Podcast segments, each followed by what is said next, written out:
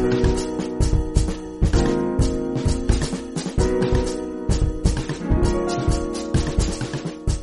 I'm Jayant Sriram, and welcome to In Focus, the Hindus Analysis Podcast.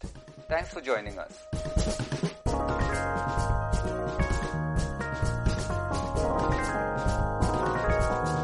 In this episode, we'll do a quick explainer on the clashes between Armenia and Azerbaijan, where the violence is now continuing into a fourth day. Just to give some context before we start, fresh clashes erupted on the Armenia Azerbaijan border over the weekend on Sunday, and it's threatening to push the countries back to war 26 years after a ceasefire was first reached. The conflict between these two former Soviet republics has wider geopolitical implications as Turkey, which shares a border with Armenia, is backing Azerbaijan, while Russia, which has good ties with both countries, has called for a ceasefire. We'll discuss the origins of the conflict and the larger geopolitical implications today with the Hindu's international affairs editor, Stanly Johny. So, Stanly, let's just start first with uh, getting a little bit of perspective on the background of this conflict. Um, there's been a ceasefire for a long time. Uh, that's the kind of context to this. And just a few days back, the, the violence erupted again. So, uh, let's just start there. What can you tell us about um, you know the history of this conflict and what is it what, what is it grounded in? Yeah. Uh, hi, Jayant. Uh, see, if you look at this conflict, you know, it actually goes back to the pre-Soviet era. Uh, you know, uh, if if we are talking about the First World War period, uh, uh, this the Ottoman Empire had historical relationship with Azerbaijan and historically hostile relationship with Armenia. After the collapse of the Ottoman Empire, you know, towards the end of the First World War, clashes started erupting between these two regions, this Armenia and Azerbaijan, over Nagorno-Karabakh. So if you look at Nagorno-Karabakh, uh, it is within Azerbaijan, within the boundaries of Azerbaijan, but it is of uh, it is largely populated by people of Armenian ethnicity. Uh, so the roots of conflict were there. Uh, in 19, we know that 1917, after the Bolshevik Revolution, uh, the communists came to power in Russia. And then by the early 1920s, the Soviet Union was formed. And then uh, both Azerbaijan and Armenia became part of the Soviet Union. So what the Soviets did, uh, you know, to kind of tackle this problem was that they, of course, they gave, uh, they put, you know, uh, Nagorno-Karabakh was within Azerbaijan, but uh, they gave autonomy to the region. And then uh, the important decisions were taken in Moscow, not in Baku. So that was their temporary arrangement to address this problem. But in, you know, it, it kind of uh, you know it avoided any major uh, you know tensions because on one side it was uh, it was a centralized authority was there in Moscow, and then both were part of the larger union. You know, uh, but towards the end of the 1980s, when the Soviet power was receding, there were tensions in the in the republics, uh, in the Soviet republics, in the periphery of the Soviet Union. Then this question, this ethnic question started emerging again. So what happened in 1988, the uh, National Assembly within the Nagorno-Karabakh region, they passed a resolution. They passed a resolution cancelling the autonomous status, which was given to them by Moscow, and then deciding to join Armenia. So Armenia and Azerbaijan at that time was emerging as independent republic. So in 1991, the Soviet Union collapsed and these two became independent countries.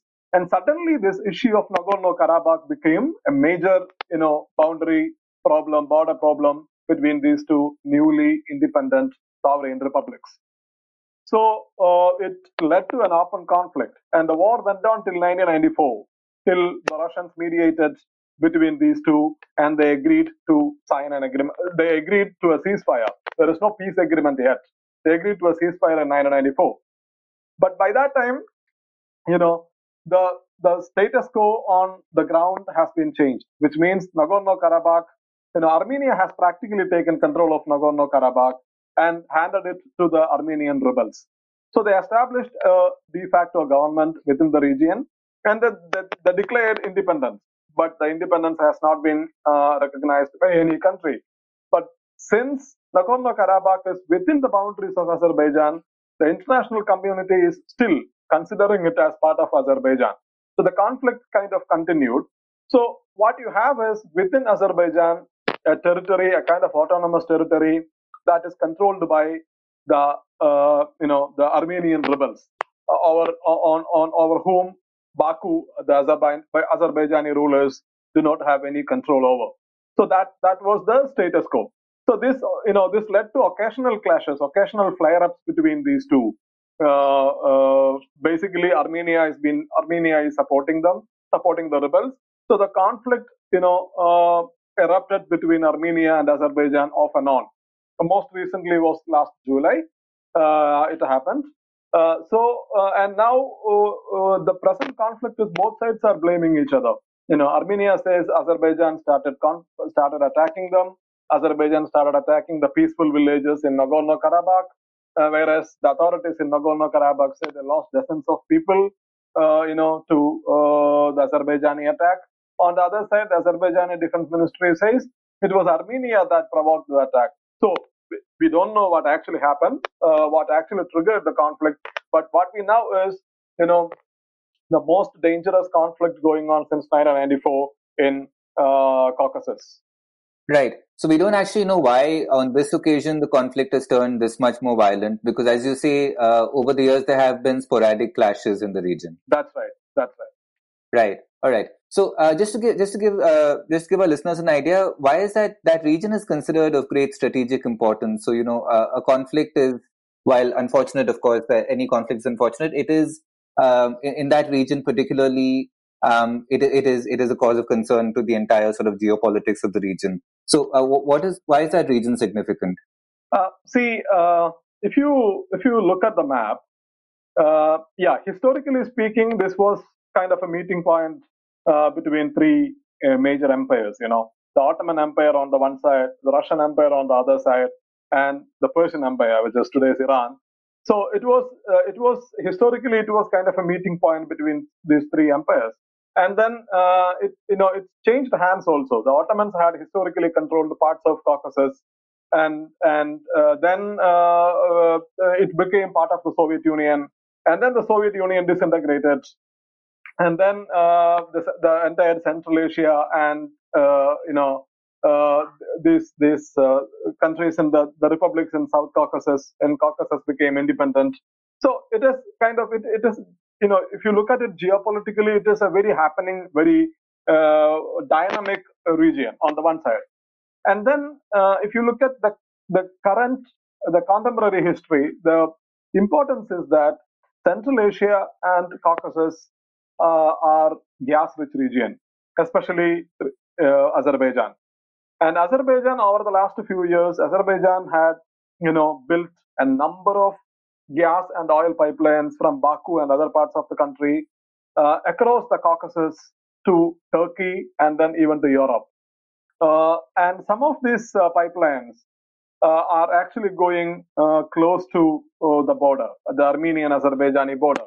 So one is, some reports say one is just 16 kilometers from the conflict zone in Nagorno-Karabakh.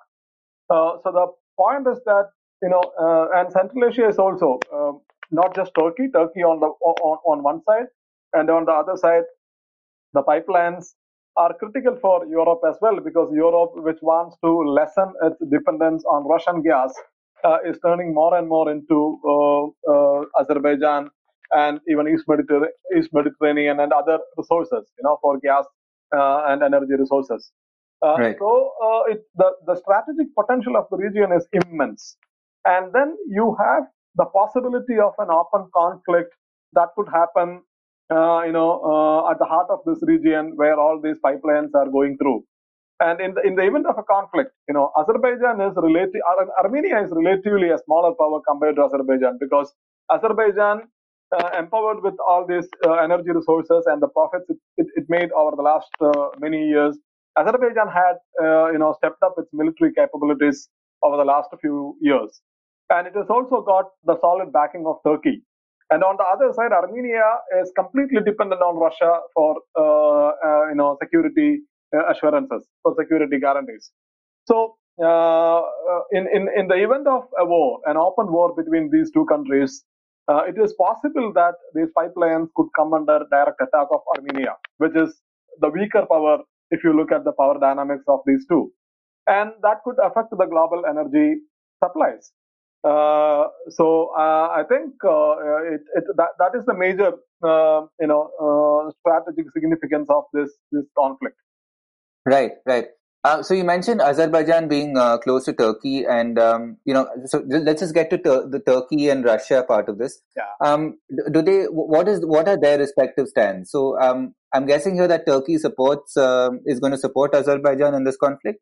Uh, yeah, um, actually, Erdogan has already said that Turkey supports Azerbaijan, and because Erdogan calls Armenia, um, uh, you know, uh, as the main cause for the trouble in the region. And uh, he, he has also asked Ar- uh, Armenia to end the occupation of uh, Nagorno-Karabakh. Uh, and interestingly, it has both geopolitical and cultural reasons for Turkey's support for Azerbaijan. Uh, culturally, if you look at both countries, you know, uh, Turkey and Azerbaijan have very strong cultural and historical ties. The historical ties, as we saw, go back to the Ottoman era. And also, the Azerbaijani people, you know, uh, they are of largely they are of uh, um, Turkic origin, Turkic ethnic, uh, ethnic, ethnicity, and also the Azerbaijani language is from the Turkic uh, family, uh, language family. So the cultural ties are there, and of course Azerbaijan is predominantly Muslim, um, but Azerbaijanis are uh, mostly Shia Muslim compared to the Turks who are Sunni Muslims. So the ethnic and the linguistic uh, ties are there. Even by and large, if you look at uh, you know the, the broader religious ties are also there. And strategically speaking, you know, Turkey uh, under Erdogan, if you look at Turkey's foreign policy, uh, Turkey is trying to expand its influence through the former Ottoman region. So, right. uh, uh if you look at uh, uh, you look at the Middle East, Turkey is there in Syria. Turkish rebels have occupied parts of Syria close to the Turkish border and are controlling them. Even in Idlib, a Syrian province which is controlled by rebels, Turkey has considerable leverage over the rebels. And if you go to the Persian Gulf, where Qatar is there, Persian Gulf, where most countries are, ha- most countries share an anti-Turkey feeling, uh, whereas Qatar is singularly standing up to them, and Qatar is a close ally of Turkey. And then if you look at North Africa, in Libya, Libya is divided between two governments, one government in Tripoli, one government in Tobruk in the, in the east. Uh, but the Tripoli government, which is recognized by the United Nations and other international powers, are a close ally of Turkey. So it was actually Turkey that went to the uh, the Tripoli government's rescue when it came under attack uh, from uh, the renegade uh, general, uh, you know, Khalifa Haftar. So uh, it is Turkey. Turkey is there in Tripoli. Turkey is uh, uh, there in Syria. Uh, Turkey is there. Turkey is also sending troops to Qatar as part of an agreement between these two. Turkey is there in the Persian Gulf. And if you look at the Eastern Mediterranean region, where Turkey has recently announced new gas finds, um, you know, Turkey is also ramping up tensions with Greece and Cyprus. Turkey is already controlling parts of Cyprus in um, in the Eastern Mediterranean region. Uh, pro-Turkish rebels are controlling parts of Cyprus, and there is a conflict going on over the seas, over the waters between Turkey and Greece, Turkey and uh, uh, Cyprus, uh, and then Turkey and Libya have kind of reached an economic exclusive uh, zone uh, across the Mediterranean waters. So that tension is going on in the, in the in the Mediterranean region, and now you come to Caucasus. You know, whereas in Azerbaijan, Turkey has cultivated very strong ties with the Azerbaijani government. And at the same time, now there were reports, Middle East reported, even uh, Times of London reported that Turkey is recruiting Syrian rebels who are who they are dispatching to Azerbaijan to guard Turkic assets. So basically, uh, so one could assume that Turkey had foreseen this conflict, which is now undergoing, and then Turkey had already started sending mercenaries to Azerbaijan. So uh, you see Turkey being very, being an active player in all these regions. You know, so it, it fits well into the neo-Ottoman foreign policy of uh, President uh, Recep Tayyip Erdogan of Turkey. So I think that that context is very important if when you look at uh, Turkey's role in Azerbaijan. Right. Uh, is there a suggestion also that uh, Turkey could have um, instigated this conflict in some way? I mean, it, it kind of fits in with whatever you're saying about their yeah. other larger geopolitical ambitions. Yeah, we, we don't know whether Turkey actually instigated, but uh, what we could see is that Turkey has stood solidly behind the Azerbaijani government because uh, in July, after uh, the clashes between Azerbaijan and Armenia on the border, uh, Turkey has again, uh, Turkey had it went beyond the rhetoric, you know, and Turkey and Azerbaijan had conducted joint drills uh, joint military exercises. So that was an open declaration of Turkey's support uh, for Azerbaijan. So uh, if, even if Turkey did not directly instigate the conflict, we don't know that. Azerbaijan have uh, felt emboldened by Turkey's unwavering support uh, in this issue. And uh, the, the recent conflict suggested that, you know, Turkey continues to back them. And interestingly, um, some in Baku in Azerbaijan they have accused Russia of supporting Armenia, but Russia's public position is very, you know, very diplomatic in a sense. Russia uh, is calling for a ceasefire. Uh, but uh, if you look at the facts, if you go beyond the public statements, it is that uh, Armenia hosts Russian uh, Russian military base. So Russia has very strong relationship with Armenia. Uh, but Russia has good relationship with Azerbaijan as well. Russia is supplying weapons to both countries. So uh, while Russia has, yeah, uh, if you, I mean, a, a, country that hosts your military base would be more important to you anyway. But I don't think that Russia would like to see a conflict in its backyard because Central Asia and Caucasus, you know, Russia, it, all were the former Soviet uh, regions, so Russia sees them uh, as its uh, backyard region. So Russia would not like to see an open conflict in the region. So Russia would prefer a ceasefire between these two Whereas Turkey is ready to see the conflict, I think, uh, because that would allow Turkey to expand its influence further uh, into the Caucasus region, into Russia's backyard, which also puts Turkey, you know, uh, which has a very complex relationship with Moscow, which also puts Turkey against Russia in the third country now. Because in, in Syria, they are already at odds, though there is an uneasy truce between them. In Libya, Turkey backed uh, the, the Tripoli government, whereas Moscow backed Khalifa Haftar. And now in Azerbaijan uh, and Armenia clash, Moscow wants a ceasefire while Turkey is solidly backing uh, the government of Azerbaijan. Right. Yeah, uh, so Stanly, let's just possibly end with uh, what is the situation on the ground now. I mean, I, th- I, I believe that this is the fourth day uh, in which the, the, the, conflict is going on.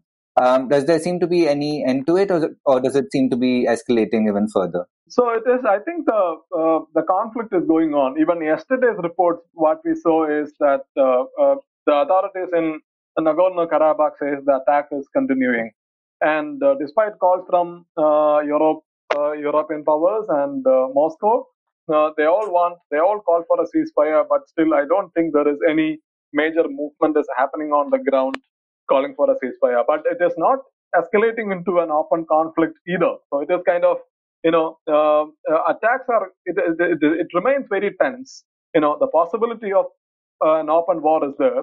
And uh, this uh, attacks on the border, attacks around this region is going on. That's what is happening, I think, according to the reports that's coming out of, uh, out of this region. Right. All right, uh, we'll end it there and perhaps we can keep an eye on this. Uh, Stanly, always fascinating to get this larger geopolitical perspective from you. Thank you for joining us once again on the podcast. Thank yeah, thank you.